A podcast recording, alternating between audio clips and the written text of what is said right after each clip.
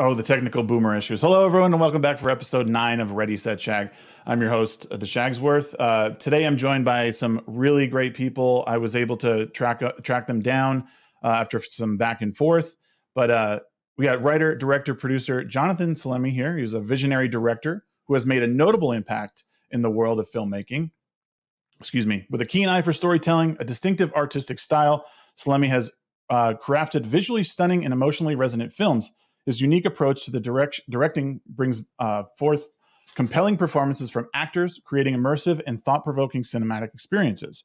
Known for his versatility, Salemi has uh, successfully navigated various genres from intimate character dramas to thrilling action films, uh, showcasing his ability to captivate the audiences across different narratives. With each project, Salemi continues to push boundaries, leaving a lasting impression through his creativity and passion for storytelling. Um, in addition, we are joined by the lead actor for The Last Deal, uh, Salemi's newest film. Uh, Anthony is a highly skilled actor, stuntman, and martial artist known for his exceptional performances in film and television. With a background in various combat sports, he brings authenticity and athleticism to his roles, captivating audiences with his cap, um, with his fight scenes and daring stunts. Molinari's extensive filmography, filmography excuse me, includes collaborations with renowned directors and stars, showcasing his versatility and dedication to his craft. So, without further ado, I'm going to bring these gentlemen on here. Jonathan and Anthony, thank you so much for giving me your time today. How are you? Great, great. Thanks for having us. Likewise, I appreciate it. That was an impressive intro. Yeah. you know, I don't have the budget that you guys are working with. I do a lot of this stuff myself, but you know, you got to start somewhere. And like I said, I wanted to try and uh, showcase you guys a little bit uh, and encapsulate your careers in in a paragraph, which is which is really hard because you guys have been I mean, you guys have been hardworking for um, decades now. So, uh, but yeah, I wanted to have you on because, well, I heard of your movie probably a few months ago now, uh, and I was I was immediately captivated by it because for me, I'm I've been highly critical of Hollywood as of late, and um, watching your film sort of just brought me back to a nice, like simplistic, like A to B storytelling uh, great acting, uh, and just and from some people who I was familiar with, but also introducing some new people to me.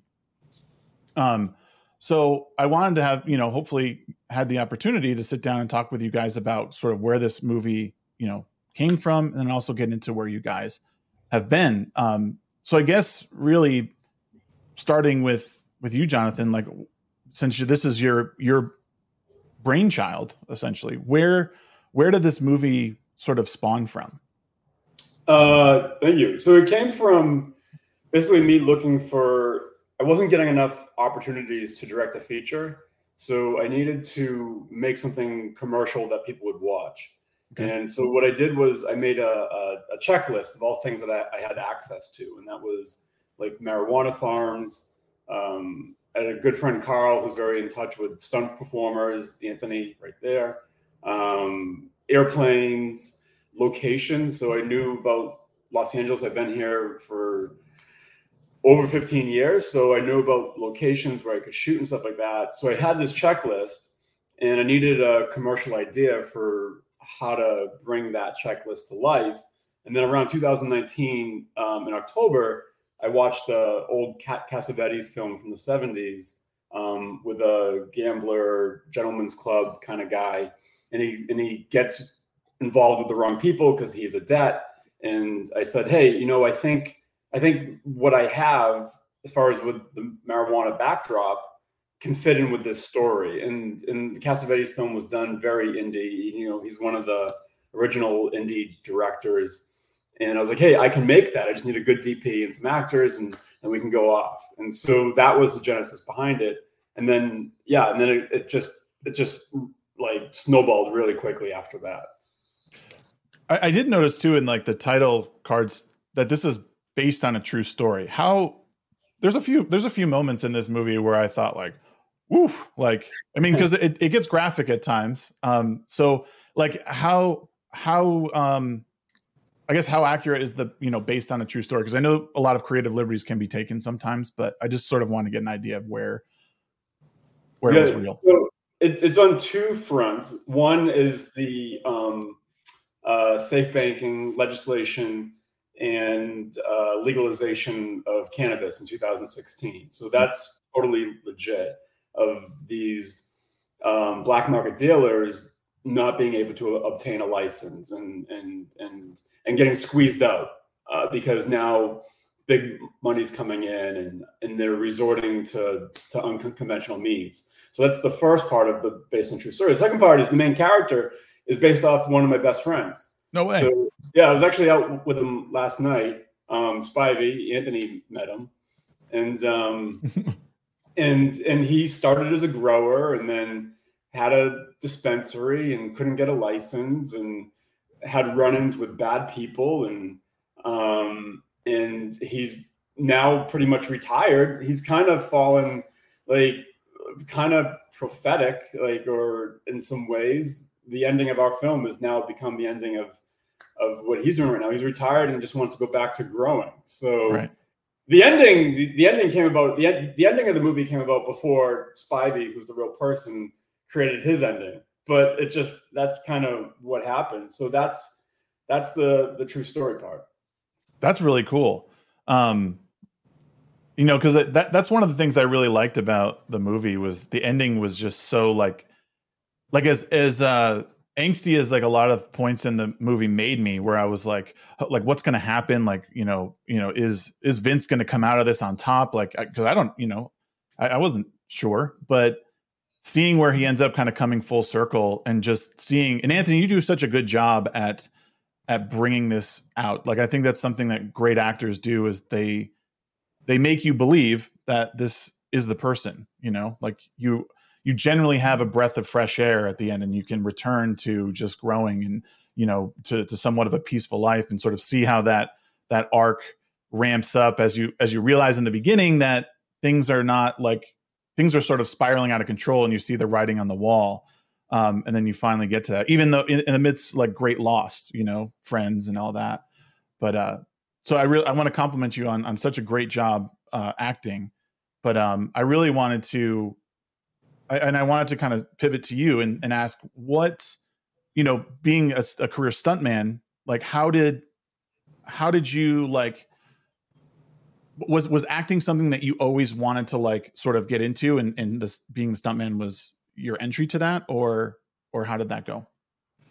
Uh yeah thank you. The to me it was something that developed over time it wasn't something that i ever really had a desire as a kid it was my long lost dream to go and become an actor um, even as a stuntman observing the lives of actors i was like oh no way yeah. but i think as my career went on and it got more and more successful, my body became more and more beat up. Yeah. I was like, I gotta find it out. And um, and ironically enough, like I at the time the the business was transforming, so it was going from like, hey, stuntmen do the action, actors do the acting, and that's it. The line is drawn. But about ten years after I got it, they kind of started saying, "Hey, we want action actors." And we're like, "Oh, this is not good." Right. So in our sense, we just well, one, not a lot of guys can act in a in the stunt world. Um, so it was a, it just made a smaller group of guys, and that's kind of once I got into that small group and a little that unique trait that other stunt guys didn't have, I started taking a hard look at it and be like, you know what, you've reached this kind of. Uh, I feel like there's not much further to go in the career, even though uh, as far as the stunts was and and I looked at this mammoth of a mountain for acting, and I was like, oh wow, okay, you know what? I'm getting excited about this. And so I think those were the kind of steps that kind of came about was just me slowly growing to see this opportunity uh, right in front of me. That's really the path that I know I should be going down because it's going to make me the best person at the end. Right. Was there was there a role or was there a yeah, I guess a role that you were in that really sort of solidified or maybe created a new passion for for acting for you? I, I think it uh, definitely the fighter is where it cracked. I got a lot of feedback from people. People just came out of the way, "Hey, man, you got something. You got something. I, I don't want that." They're like, "No, you got it. Like, I don't want it. I don't want to do that acting stuff, man. That's not me." So I fought it for a little while, but that's the. I think that was the crack, of the, the light of acting. Yeah. yeah. No, that's that's awesome. I mean, and I was gonna say like the, and and that's something I after after researching you guys more and and looking back at your previous roles, I went back and kind of watched. I watched a, a, good portion of the fighter again, and uh, and it really was. It was a really great. I like seeing. I mean, to me, when I look at that scene versus where you are now, like I just see the same like acting chops. And I know you've grown. I'm sure you could say like you've grown, but there's there was such a depth to that, even in the short time that you're on screen. Um, like, was there like even like when you're on the set of let's say you know of the fighter, like when you're acting alongside Mark Wahlberg and Christian Bale, is that something that you're like? Are you like giddy at that moment, like, or or is there? Or have you been around enough celebrities at that point to no, I think you know what. Thank God I have this ability to kind of just let go of stuff. So it's it, there's a few actors out there, but like, um, but like it's really the director. Was, I mean, it was David O. Russell that just put me in a frame of mind, and, and Jonathan was great at it too, in his own special way, very different, uniquely different. But like as a director, finding this this motivation, these act, these ways to trip up your actors to get them like out of their head and into the like the moment. And oh. I think that was what he was great at. Both of them had this exceptional ability to like guide you to not even guide you, trip you, tri- fool you, or even like um, use his methods to kind of get you into a space of like being present right okay. now. Is what it's all about. Mm-hmm. Okay. Um, Jonathan, back to you. I, I wanted to, you know, kind of in circling back to the last deal. Is there, was there like um you know, especially since that film has sort of gotten a lot of people, people's attention. Um, do you was there like a an intended message that you're trying to convey through that project? Um, and and why was that message particularly important to you? Um, I didn't really have like a message that I was trying to uh, put out there with it. Like like like that's that's like like front and, and, and center for me. The movie was was more themed on where I was in life at that time. So, like I was saying before, I wasn't getting the opportunities to direct. I don't, I didn't know if I was going to get any more from from here. So it was my last deal, and and so I put myself in that place of this character who's just so behind and and like he's behind the eight ball and just has to do everything possible to to come out. So that for me was the kind of theme and and that anxiety which Anthony did a great job showing with, with with the main character. That anxiety was what carried the film forward. So that for me was the message. Okay. Yeah, I mean, it's certainly, and I think I think that's a one of those messages that I think a lot of people miss out on is that sort of last ditch effort. You know, putting everything you have into something, especially when you've made a, you've been successful at it for so long, and then, I mean, and even if you want to dig even deeper into like you know government taking control of certain aspects of of industry you know like you could say like that even can ruin things and and put yeah being squeezed out you know right no exactly um there there was a there was a, a question that came through on a super chat um john the next season the, the sox going to bring it home if if they make trades and, and and are successful in the winter meetings, but they've proven nothing that they want to win. Um, I don't see it. Um, Anthony may have a different take, but uh, the Oakland A's had, had a game a couple days ago, and the whole uh, fan base started chanting "Sell the team." I think. In, in, oh wow! I think the Red Sox should do the same thing. It's uh, don't get me started. It's a, it's a disgrace. this may be a stupid question, but are you guys both diehard Sox fans? Boston by default. I mean, it's like, yeah, the only other fan I ever once was when I was a little kid was a Chicago Bears fan. And That was because of Walter Payton. But once they didn't give him the ball on the one, that was it. I was done being Well, it's, it's, funny. We, we established before the show that um, all of us are from New England. So uh, I, I come from Connecticut.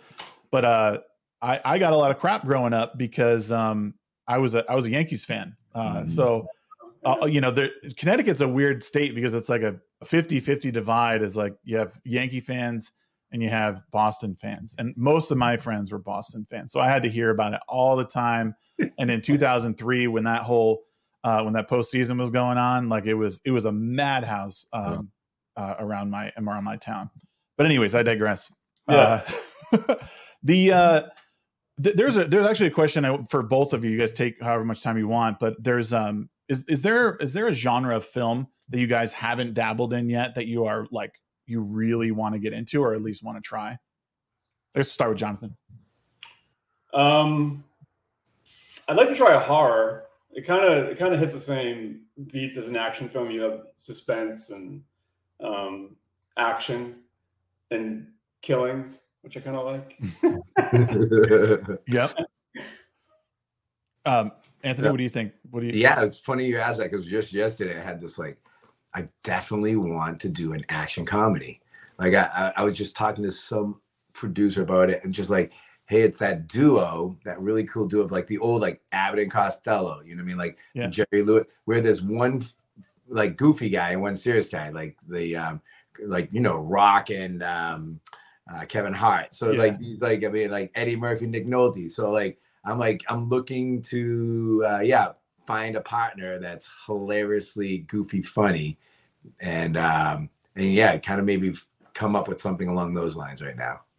Okay, it's funny because that could be you. like, it, like, like, you could play either of those characters. You could play oh, the serious one or or the funny one. It, it, Anthony's an amazing actor. Like he um and he's so grounded, which I think makes him so funny. It's so truthful. I'm not sure if you saw Barry. He was in last I, season Barry. It's it's I saw scary. the clip. I haven't watched the I haven't watched that show. It's one that um that people have told me like I should check out.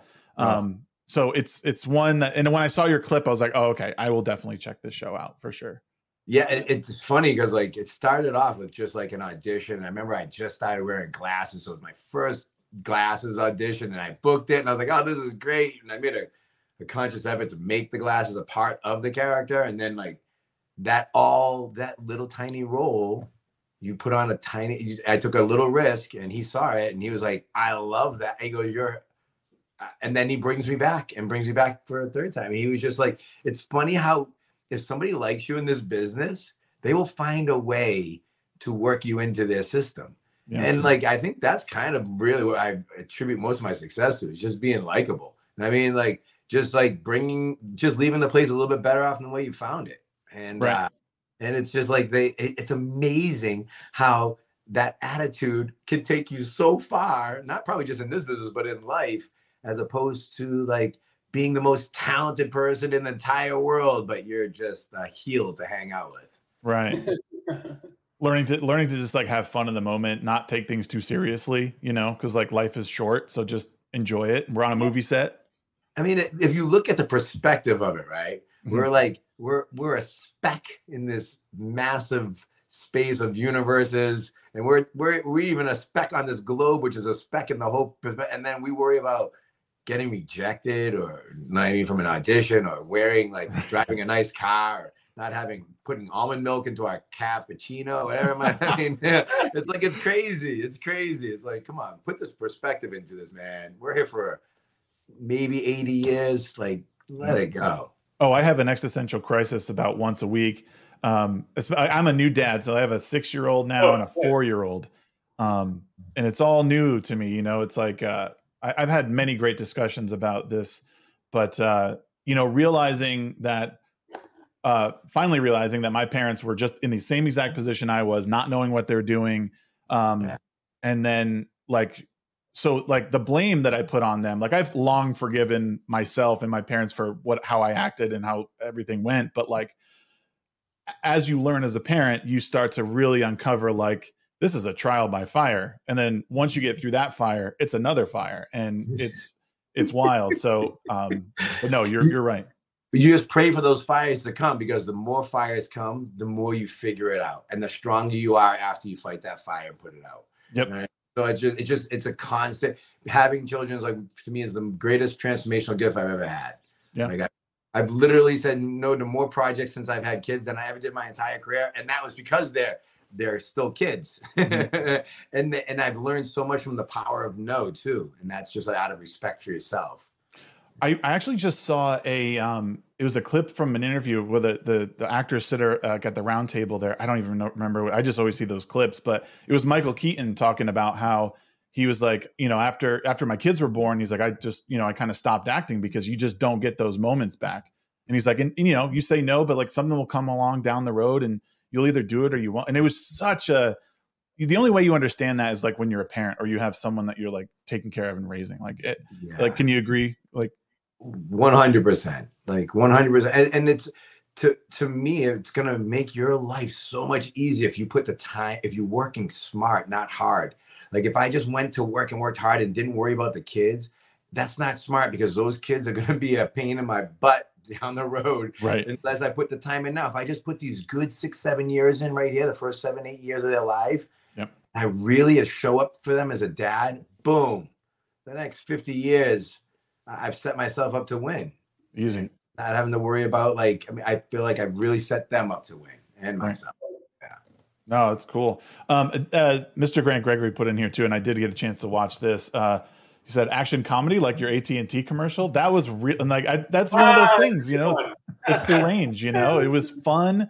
It like you know, not over the top action, obviously, but yeah. you're blending that stunt and then your, your ability to be funny, you know, even through a you know 45 second spot.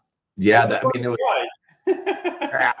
and like, and the the what was it? Maybe the fifth stair fall, I cracked my head open, so I had to do the wrestling commercial with like super glue and and stuff because I was the spokesperson. I wasn't the guy, but that was probably the epitome of my stunt career, where like ice packs on my head and my knees, soaking in an Epsom salt bath. The night before, I go to do eleven car hits and uh, like seven falls through a ceiling. It was just like that one where I was like, you need to figure out a different career, man.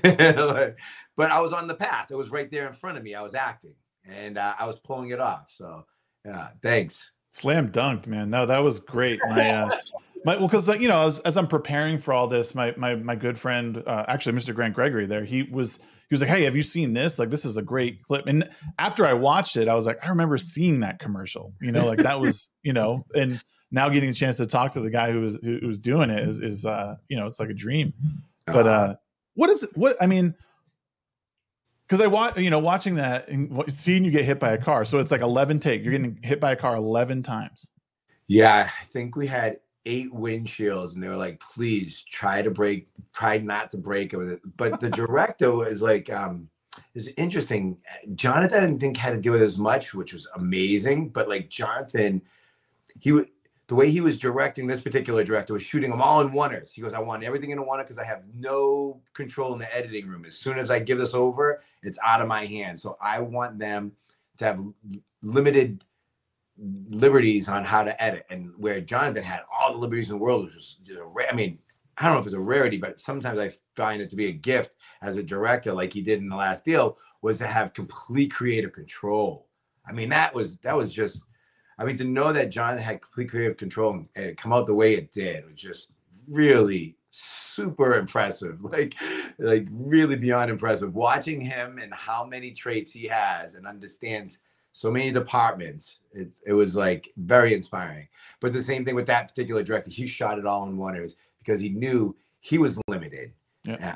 And uh, yeah, it was uh, yeah, I like got away with a couple that I didn't break, but the director was like, "Hey, I just want you to hit it, roll over it. I want you to slide off the back of it like you're sliding home and home plate, and you do like a stand up right after it." And I'm like, you, know this is a car hit, right?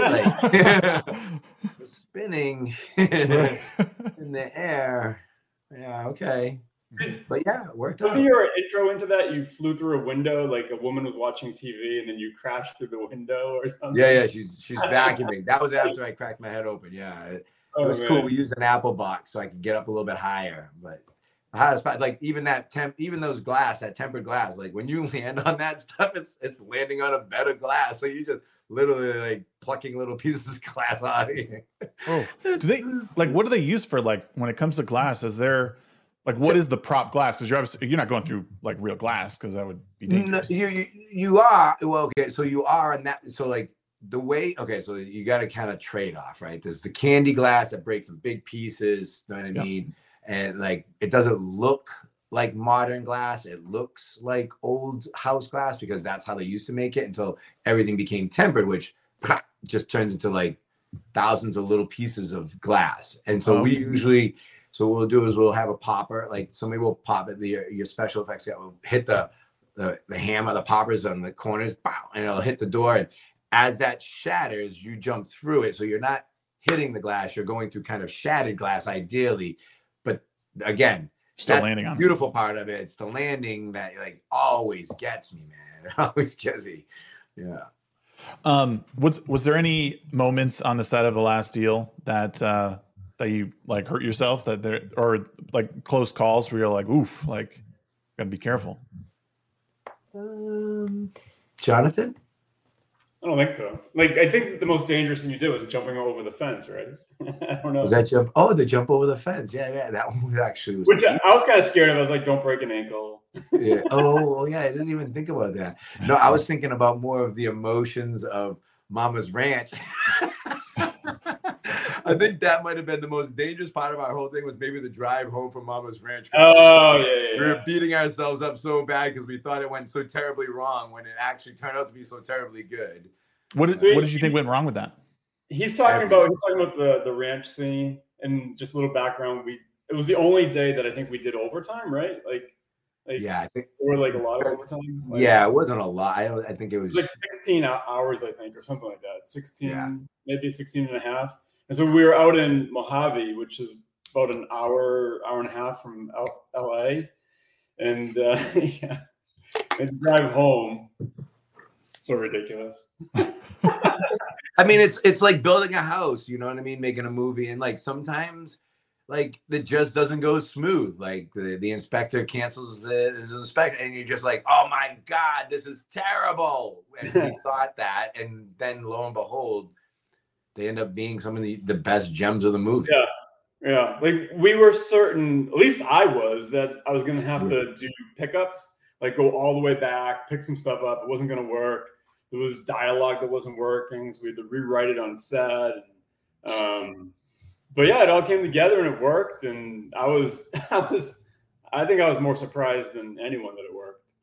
It it seemed like that. What I liked about this movie is many. I mean, most of the scenes, like just everything, sort of progressed it forward. Right? There didn't didn't really seem like a lot of dead time in the movie. Like where I feel like there's you know when wh- whether you're giving out exposition or whatever, or you move to other characters, like things sometimes kind of stall out, and you feel like oh we're still here, but everything mo- moved Vince forward in his journey, and I actually liked that ranch, like the whole ranch scene, really, uh, really well because it was like he was tempted with something. He was he was uh, thinking about there, there's so much going on in his head regarding his relationship, and then to be tempted by I don't remember her name, but like to be tempted by her, and he you know he kind of looks at her and is like. No, like, and then kind of because I was, you know, again, I'm on the edge of my seat. Like, is he to do it? Like, is he to give in to this temptation here? Um, and he didn't. And I, and when it, when that happened, I just thought, Ooh, like okay, good. Like this is a man with principles, you know, and that's you know, again, it speaks to your writing. Um, is um is there is there a part of this movie that you wish you would have expanded a little more on, like like in in maybe a different uh in a particular set piece or even like narratively?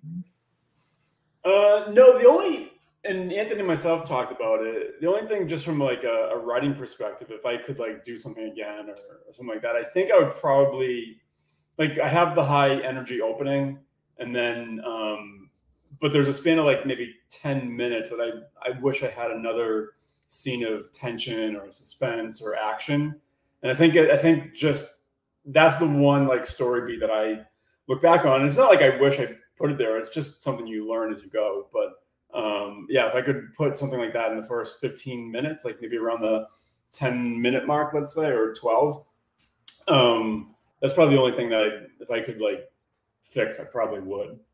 Okay. Yeah. Um, but you did an amazing job with like it's so and this is where he's amazing when it comes like just take something make it better he took a scene that was maybe like i don't know 12 minutes and he brought it back up to the front of the movie yeah. which just which which which really gave you what the balance you needed. What we were talking about, which was like that slight edge or that actionness, and I mean that excitement, and it it worked out. I mean, it, it what a difference. I mean, who would have thought yeah. it would have been that big of a difference, Jonathan? Really well done. Yeah. Yeah, we're fortunate in that sense that I only had to move one scene. So like some sometimes you may have to move multiple scenes or cut scenes completely. I don't think there was any scene that we cut completely, right? Was was there any? Just the guy in the.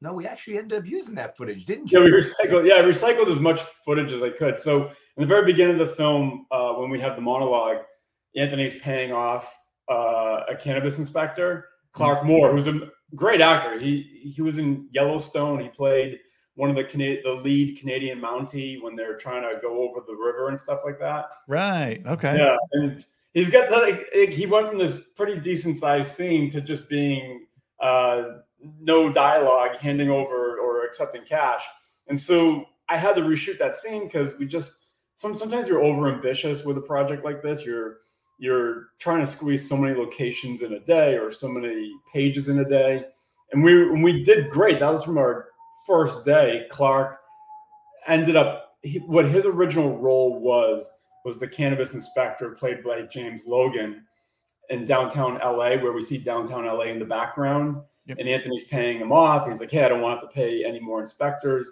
So Clark had that originally, and we had to reshoot that just because I didn't like the location and all that stuff. But I recycled his footage and put it in the beginning, and then tweaked the, the dialogue and the voiceover to include it. So we and I did that uh, several times. I think like recycled footage that we had to that I put somewhere else just to make everything look bigger. The wardrobe failure. Remember the? Oh yeah, yeah, yeah. and then you recycled that too. You ended up using that. I mean, it was so impressive. Yeah. Like that's the thing. Like you can make a mistake and get pissed off and say, "No, I got." But what Jonathan was so great at was like accepting that this mistake is a gift. How else can I let's let's use this mistake to my advantage. So he would use some of these like hiccups that we had or that wouldn't quite fit well into the story and find another home for them. That was yeah, very impressed. there was a, a line right in the beginning that I didn't catch until think it was the third time I went through it. The third time I watched was was more of like it was a quick refresher last last night, but I caught it. And it was the line was you could fit a small body in one of these barrels. And i thought was that intentional? As like because that's where the guy is like he's in like so that's right in the beginning where he's he's like getting or paying for a bunch of weed in the beginning and then uh he gets ripped off later on uh with a guy inside the barrel. Was that intentional to put that line there? 100% yeah okay i when i heard it i was like oh that's clever because i love i love when um when writers or directors do stuff like that, like those little Easter eggs, because I I'll do I like to write. Uh, I do um, some fiction, and I actually adapted one of my short stories to uh, two episodes of a TV show. I don't know what I plan on doing with it, but like I like to try and fit those things where I can, where it's like it might be something that happens later that just gets kind of hinted at in the beginning. Um, was there? and I was trying to find other instances of that, but I just I just wanted to commend you. That was very clever and really cool. So yeah, I wish I wish I could take the credit in the sense that you're that you perceived it, but I think I think the benefit of being a writer director is I can fix a lot of mistakes. Mm. I'm doing both those jobs, so like you'll you'll end up in post, you'll see something that may not be working. In this sense, like I had to fix a lot of the van. So we have the scene in the movie where they break into the van. We see the playback on the on the closed caption monitors or what whatever and i didn't think it was coming across of where these people where this person was in the van so i did a little bit of adr there which was seamless and then and then in the beginning i was like oh it might be fun to throw that line in there too just to give a little hint yeah so it wasn't it, it wasn't in the original screenplay but um, but yeah i think those are some of the fun things like when you direct it if you wrote it or you can probably just do it as a director itself like just throw those little fun things in there. Yeah. Um, there was a question, Mr. Grant Gregory's big, big helpful supporter, but he wanted to know what's the most new, exciting piece of filmmaking technology you're looking forward to using in a future project. Um, I know like AI is a big thing. I don't know how much that affects filmmaking, but is there anything um, like that that you're looking to to use in the future? Um, the thing I'm most looking forward to doing, which I've told Anthony, is I want to blow something up.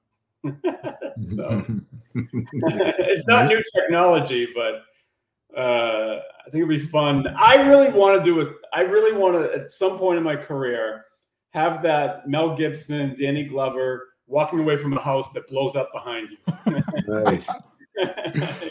And, and, like do it like back in the day that they did it, where like there's pieces of shit falling from the sky and stuff. You know, like like yeah. I, I Anthony can probably expand upon this more, but the rules with with his his department there have changed so much over the years for how close the actual actors can be to these things blowing up and and at what point is it that you can't have the actor there you got to put the stunt person there but yeah i'd love to i'd love to do some of that lethal weapon shane black stuff oh yeah yeah, I, I, think it's just the opposite. I want to go in the opposite direction of technology. and uh, everyone's running that way for like AI and the digital and this new like I guess avatar kind of way of shooting. But like I'm like I want to go that way. like I want to go. I want to go back to like try to do everything old school. Like he's like, let's do it for real. Let's get let's get back to the old ways of like lighting it and shooting it and, and developing it and kind of like see how that holds up still these days. But again, it's the project, it's the story that you you kind of want to base that around a lot too. Right. But my gut, that's the first thing I think of. No, I, I, I totally understand, and I think I think a lot of people like myself, we we look at some of the modern movies and you know wish for a return to like a better a better blend, I guess, of practical effects and special effects because like I mean, it, it, well, in your guys' film, like you had, um, I mean, without spoiling, there's that one pretty gruesome scene by, you know, in the in the culvert there, and like there's obviously like it those special effects that you use are, don't necessarily take away from the scene because I think the gravitas of that scene with Vince and him is is pretty big. Like, so I think you're concentrating more on like, oh my god, like this is real now. Like, but sometimes you have to do that because of budget constraints or, or whatever. But um, but no, I, I I love I love seeing like real things flying everywhere or you know those behind the scenes documentaries of you know like when they did the matrix where they're all the uh, pillars and getting blown up and you know like just it just it's more visceral more more real for the audience. And you know our eyes can sort of detect those things absolutely. you know, so a little bit off you know it kind of takes you out for a moment. Mm-hmm. yeah, yeah anthony's worked, worked with christopher nolan twice now and and he's very practical. Like i think I think like if you watch Oppenheimer, he was talking about the explosion. I think they did that practically, yeah, something like that, like some piece of that. Um, but yeah, like the technology is there. Like v- VFX is amazing right now, like the stuff you can do. Um, but again, it, it's it's a tool, and I think I think to your point, like if you can combine the practical with the VFX. Like I, I know in The Dark Knight, um, there was a scene where a truck flips over. Um, I, I don't know did, did, did you work that, Anthony? But the truck, the the truck that flips over, like I think the uh, I think they blow up something in the road and it, it, comes over. That's a real truck that they they had flip over on a street. Jesus Christ! Like to be to be on that set, like that's incredible. yeah, those Michael Bay movies, a, a lot of those guys, like when you can have the budget to do it, yeah, it's pretty impressive. It's pretty scary too as a performer out there because some guys, uh, yeah, just run their ship a little bit different than other guys, and some you feel much safer, and others you're like, my head has to be on a swivel at all times. Like I got to watch out because there's gonna be stuff flying everywhere, and yeah, it's like anything else. It's not exactly dead on all the time, and working with those departments are important. And I think you guys both make the the best point. To me, that's exactly what it is. It's those brush strokes, those very fine blended brush strokes of the special effects going into reality to enhance it to to play with it but to the point where it's not too much. Yeah. Yeah, yeah. no it, it, i when i was uh i was just out of high school like 20 years ago now um it's weird. I, I, feel like i haven't aged at all but i'm realizing now i'm getting older. Um but like right out of high school i i did a i was working on a, a commercial with this this uh group. They were they're trying to come up with a, a like a testimonial or not testimonial like so they they were trying to build these uh, apartments near like in my hometown and the we're in a very historical town so they were they're basically creating a video that was like we don't want this here. It was kind of funny and one of the things they did was they they pushed this old truck over a cliff like we went to a quarry you know the, the these stunt guys or these uh, effects guys like totally stripped this truck out they got like we like light it on fire. We got to push it over the hill but we can't move it was it really showed me like what goes into even a 45 second spot. Like it was it was two days worth of of work that we were out there. It was freezing cold you know and then you got the actor standing out there doing 30 40 takes of this you know two or three lines. Um and of course you know i'm the kind i'm the guy who's like running and getting stuff you know and then you know i helped push the truck which was cool. But you know we have one shot. We have one truck. They painted and like if someone went past this line it would have ruined the whole thing um, have you ever been on a set that just like someone totally bombed uh, a stunt and like ruined like a particular stunt or effect Oh, um, I'm sure I did at some point. I am sure I did at some point. It happens all the time. I mean, like these guys like, crashing into like where you're not supposed to. I mean, it's kind of part of the equation.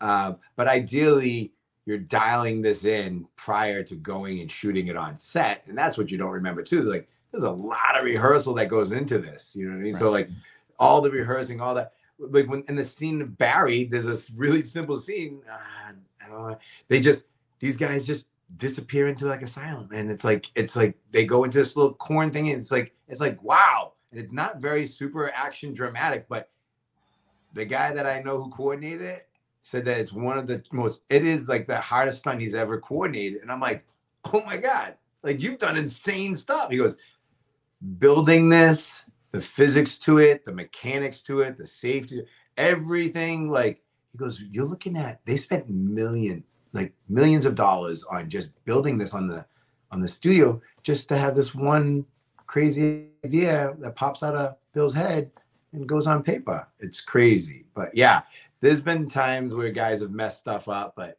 for the most part, a lot goes into it. So hopefully those mess ups typically end up being prior to shoot day yeah. Uh, but it, it happens. Yeah, it's wild. You guys are like stunt people and the effects people are like magicians, you know, like taking something and, you know, like I just, I can't even fathom like how to like, you know, I know there's ways to fall, you know, obviously fall down stairs, but like, that is just wild to me that you, you fall downstairs 11 times. I mean, you cracked your head open once, but yeah. like some people can't even not crack the head open once from you know you go downstairs yeah. one time and there's falls and there's wrecks and that separates guys too and you know as a coordinator as a director as a casting you're casting them based off of like what you know they're pot what they're what they're good at mm-hmm. and like yeah it's the best job ever i mean it's the coolest group of guys we go in we wreck the set everyone claps for us we, leave, we don't have to clean up the mess and we get paid for it. We're like, this is amazing. I mean, this is unbelievable. I can't believe this. so I mean, it's one of the. I mean, to me, it's one of the best departments on set as far as I'm concerned. I'm so proud to be a stunt guy. You know what I mean? I mean, I love this art of acting and this this pursuit of this uh, career. But like, yeah, that's that'll always be my roots and my foundation of stunts. Okay. Um, I'm, I'm interested. I, I kind of like a last minute sort of thought of this, but is there like a movie, probably a movie for you, Jonathan, and then a performance for you, Anthony, that you you think of uh, when you're trying to elevate yourself to like the next level. Like, you know, people like will hype themselves up. It might be something that they did, or maybe you're thinking of a role that someone else did. And you're like, I need to. That's what I'm going for. You know, like, is there something that you you're going for, Anthony?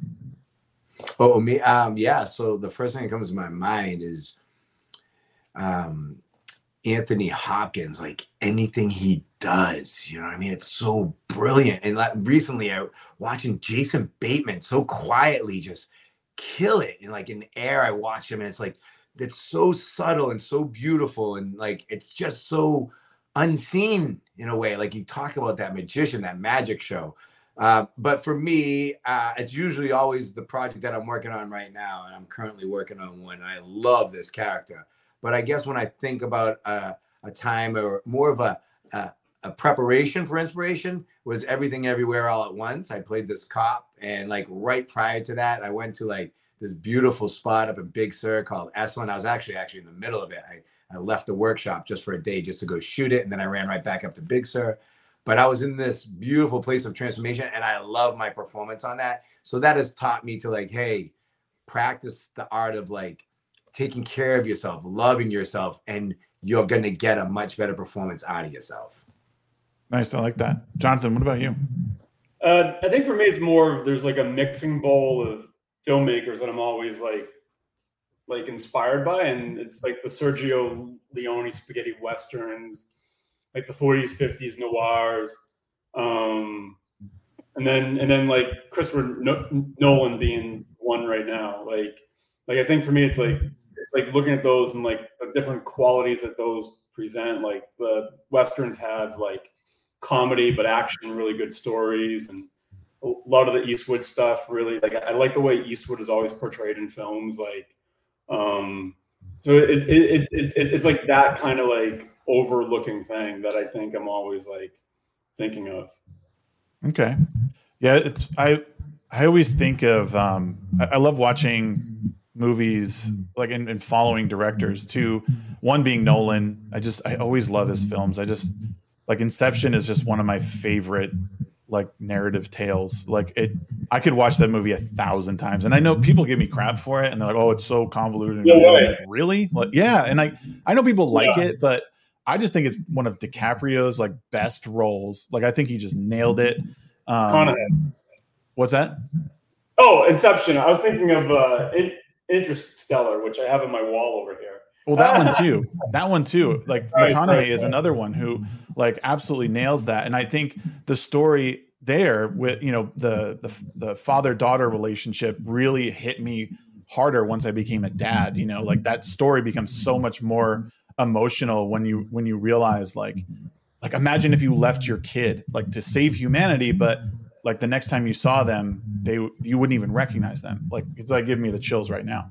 Like you know but that that sort of like layered storytelling that he does um is great. And um darren aronofsky is another one who i really like who's like just like his from Pi all the way through like the, the fountain is actually my, one of my favorite movies by him. And i know people don't particularly like that but again the layered storytelling of that and sort of how you can take it and it's it's just like multidimensional and you can sort of make it whatever you want and it's probably a story that was really hard to tell in the time that he did it, um, like the time, you know, the runtime that he did. But uh, no, I, I, just I love following people and seeing how they sort of develop through their career, and especially directors. I think it's uh, I think you learn a lot. Like you said, there's there's things you sort of learn on the fly um, while you're making a movie, um, and these guys obviously have learned from their mistakes along the way. The one Aronofsky film I haven't seen yet is The Whale, and I really I know I need to see that. It's it's uh, it's on my list. Yeah. But, um, the, the, the, interesting thing about the three films you, you mentioned there is is the soundtracks. Music to all three. Like The Fountain is like so heavy, like soundtrack driven, and Inception, Interstellar. Like I think there's something there with storytelling and not needing a lot of dialogue. Oh yeah, um, it's something that I. Uh, so when I write, when I sit down and I'm like trying to pump out two thousand words, like for for my story, I I put music on, but I usually put on like I'll put on a mix for like Hans Zimmer or John Williams or something like that, just so I can sort of get myself in that like theatrical mood. Like, how would these words move like on screen, or how do I see these? You know, like, and I put it to the backdrop of that a lot of times. I don't know if that's good or bad. Um, because it sort of manipulates my uh, emotions a bit. But uh, I, have certainly thought that move, the the musical score is something that's really underappreciated with movies a lot of times. And I know you know, like Hans Zimmer and John Williams, they're they're world renowned. Everyone knows who they are, but um, it's it, it, carries a lot of weight. It carries a lot of moods, and um, and it, yeah, like you said, in all those movies, it really, I think, helped carry the emotional weight behind some of the moments. Um, and even in your film, uh, Jonathan, like the the music in that was was really really good. Um, and again, I don't, I'm not sure what your budget was, but like, you know, it, it was right? It's, it's, a small budget, right? It's very small, uh, but you wouldn't know it. It, was a little more than that, but yeah. but it was pretty much your money, like the, the money you had, and the very little money that we had, and like I mean, yeah, it was. Yeah, the licenses and stuff like that were very minimal. Like we we actually, I I'm actually, I'm, no, I'm falsifying too much. We we did have a budget, but still, like you're talking like less than seven thousand dollars. oh wow, yeah. that's that's a small budget. Like, yeah. in, in, including including the composer. So compute composer plus licensing all the, the music. Um, yeah. But yeah, no, that, that was one of the first things that stuck out to me because when I watch a movie, it's it's not even something I'm particularly looking for, but it, like subconsciously, I'm always picking up on those musical tones because it always carries weight for me. And it did it really did especially in sort of the final like in the crescendo uh, of the whole movie. Like it just i felt like again it felt connected. And that's and that's the music anthony that's your acting you know all that stuff like sort of pulled it together um, into a really like the, the, whole movie was an emotional roller coaster for me. And uh, it's something that I've told many people about since I've watched it, and to be here with you guys and be able to chat with you about it and all and everything is again, it's sort of a, a dream come true. And I, I thank you for your time, of course. Uh, yeah. Um, I did have a, a, just a couple more questions for you guys. I know you were uh, winding down here, but um, Jonathan, as a as a director, what is your philosophy when it comes to working with actors and getting the best performances out of them? And sort of how do you create a collaborative and supportive environment on set to bring out the authenticity and emotional depth of the characters? I, I think I think it comes to trust, like trusting them. I, I trusted Anthony. Like we're talking a lot before we start um, so there's a lot of preparation there, and and trust the preparation, trust where you both are coming from. I don't rehearse. Like there's no there's rehearsals on set, but not prior to the shoot day, and um, and then and then just letting them go. Like I don't I don't direct the first um, performance. Like so, the first time Anthony's on screen or we're shooting, I don't give him anything, and I don't do that for probably a few takes or maybe even a few points of coverage. You know, I, kind of want to see what you have because I think I think you you have that one moment where your actor is bringing everything that they know and want to play with, and to and to put a, a governor on that, I think can really hurt hurt you. But then I think that then I think the director's job comes in to keep it like within the lines of the film and where it should go and like just tap it this way or tap it that way and like hey you know i'm looking to to make it look like this, but and then just creating a very safe environment. You want them to always feel very safe, uh, that they can explore, because we're dealing with people watching a movie and it's hyper reality that you're seeing faces so close up that you want to see their lip quiver or their eye twitch or something like that and you're not going to get that by over directing somebody you want them to be their true self and then and then adapting to what your actor is giving you you know um, so that's kind of the way I come from. And then, and then I, I stay by the monitor all the time and I'm right by the camera. And, and if it looks real to me, then I know it'll be real when we cut it together. Okay. Anthony, can you confirm everything he said? Half of it. I'm just there for the ride. nice. I think that's I think that's brilliant. I think it's something I've learned about like being in positions of management. Obviously, I've never made a movie or anything, but uh, film is actually a place that I wanted to start. Uh, I was going to film school originally, just like at a smaller uh, private school in New Jersey, and I really thought that's what I wanted to do. And you know, after listening to some of the professors and like what what what like actually shooting and directing a movie took, I was like, I took the coward's way out. I was like, that's not for me. But what I realized was that that writing was the side that I wanted to be on. If I ever wanted to get into Hollywood or or anything, was I want to write the stories that that you know people like you, Anthony, can um, can act out, or you know Jonathan could properly you know direct. You know, it's like I always I always have good vision of. I think I have good vision of of uh, story and character, and uh, so I'm working on one right now that I hope to maybe someday like push around and and, and shop around. But uh, you know, it's I'm the passion behind what I do is like I, I just want to tell a good story that people can timelessly connect with and not feel like oh I can only watch this now and I could never I can never watch it you know ten years from now it wouldn't be relevant anymore. Um, but uh, no, it's uh, it's it's uh, it, so that's like seeing your story, like it, seeing the different threads that you were tying through it, uh, Jonathan. Um, you know, being the the, la- the very last deal, you know, putting everything you have into it um, was really cool. Um, Thank you. uh, one more question for you, Anthony. I said, um, so you've acted in a lot of films. Um, like, what was it like going from being a, a young kid in Worcester to being a lead actor and, uh, you know, being in Hollywood? mind blowing. I don't know. I don't even know how to. Um, surreal. Like it's weird. Uh, you know what? It's like it's funny. It's as, it's as surreal and as perfect as it should be because like what you said it best earlier, just a few minutes. Like passionate. You're passionate about right, and like that's kind of where I feel like. Uh, I, I've allowed myself to accept those feelings of passion in my life where I've not really thought too hard and I just went. So I was passionate about like playing sports, so I went to a college and I played sports at a level where I could knew I could play.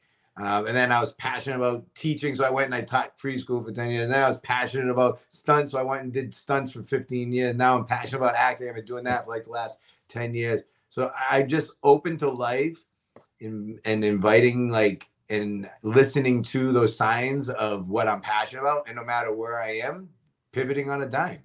I mean, give it a shot. You never know. And I think that's how I ended up here, was just kind of being fluid like that. That's cool. Um, Mr. Grant Gregory, the question earlier, it was just what what's easier, fourth grade teacher or getting hit by a car? Oh my god. yeah. yeah.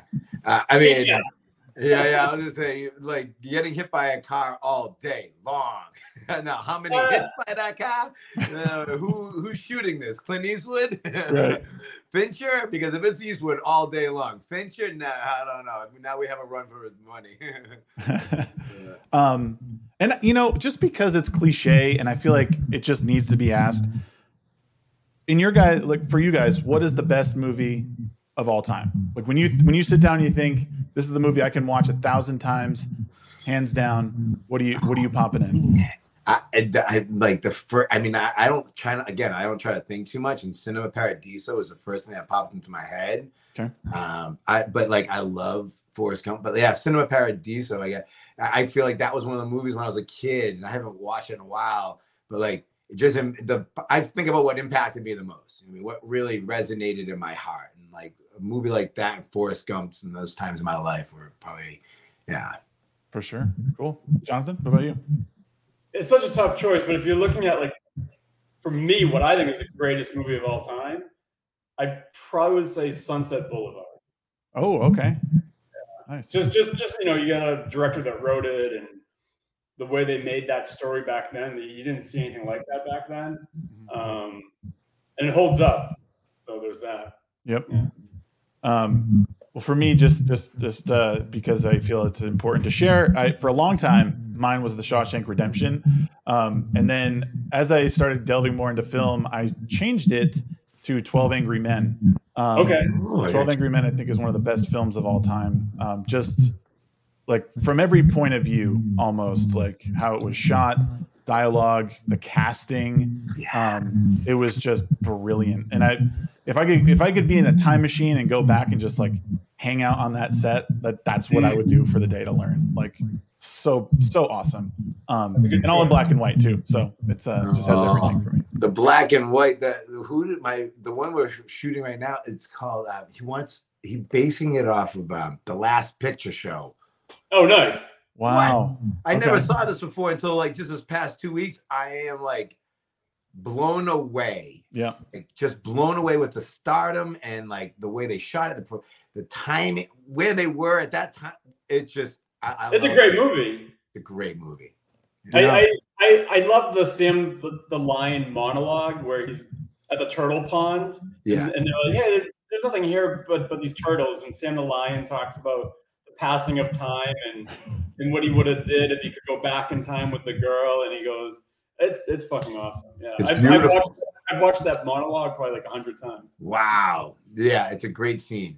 Yeah, Um, and they called it a tank, not a pond, right? Was it a tank? Yeah, it's like there's nothing but turtles in this tank. yeah, yeah, yeah, yeah. Yeah, yeah. I was like, there ain't nothing but turtles in this tank. I used to come out here. Oh, and no. That's great. Um, Yeah. The and that and that's really like where I, I think like a lot of these older movies and even your movie, Jonathan. Um, you know, the Last Deal has what makes a lot of these films great is that you could like turn the sound off on them and understand like how this movie is going. Um, I don't, you know, I mean, obviously dialogue is necessary sometimes, and I love the music in your film, but I could probably watch the movie on silent and understand Yes. where this character is going and where he's been. Yeah. Um, so Beautifully said. yeah. So brilliant job, man. And I just want to thank you guys again um, for joining me today. Um, this has been, you know, really, it's been educational. It's been entertaining for me to, to sit down and talk with you guys and, and get to know your film a little bit more, Jonathan, get to know you, Anthony. Um, you know, I hope, I wish you guys all the, the best of luck in the future. Um, guys, make sure you guys check out Jonathan and Anthony's film, The Last Deal. It is available to stream on Amazon and I believe Apple TV. Um, it is great. I've I've watched it three times now. We'll have to finish the third viewing. But um, one question I wanted to ask you, Jonathan, is your movie Annie Up? Is it available digital anywhere? It's available for a screening at my house once every 10 years. Let me know when I can come over and watch because I watched the trailer to it and I was dying. I was like, why Yeah. can't I watch this right now? This is great. Yeah, no, it never got. I was so young when I made that. I never got distribution on it. I should probably put it out there, but it just uh, it's kind of a. I hate to call it a sou- souvenir, but it's uh, yeah. well, I hope we can see it one day. The trailer made it look really cool, something I was really interested in. Just a fun, and like again, it shows your range as a director, as I said in, the, in my original introduction. Like it, I, I would love to see it someday. Hopefully, you can get some distribution on it, and, and people can see it. Um, Yeah. But is there anything that you guys want to plug while you're here? Um, things that you're working on, or, or places that people can find you? Uh, go ahead, Jonathan. Yeah, I'd say uh, please check out the last deal. It's on Amazon, Apple, like you said, Vudu, Google, YouTube. Um, and uh, yeah, please uh, go check. Uh, there, there's the website uh, www.thelastdealmovie.com. We have the Instagram, which is very active. I think it's Last Deal Movie. Um, but yeah, please uh, hope they can check it out. Yes, and I have all his links too in the in the, in the description too, so you guys can check that out there. Right, Anthony, yeah. I, I saw that you're not really on. Uh, you, you have an Instagram page, but you're not like on Twitter or anything. What what do you? Is there anything that you can share that you're working on, or places that people can find you?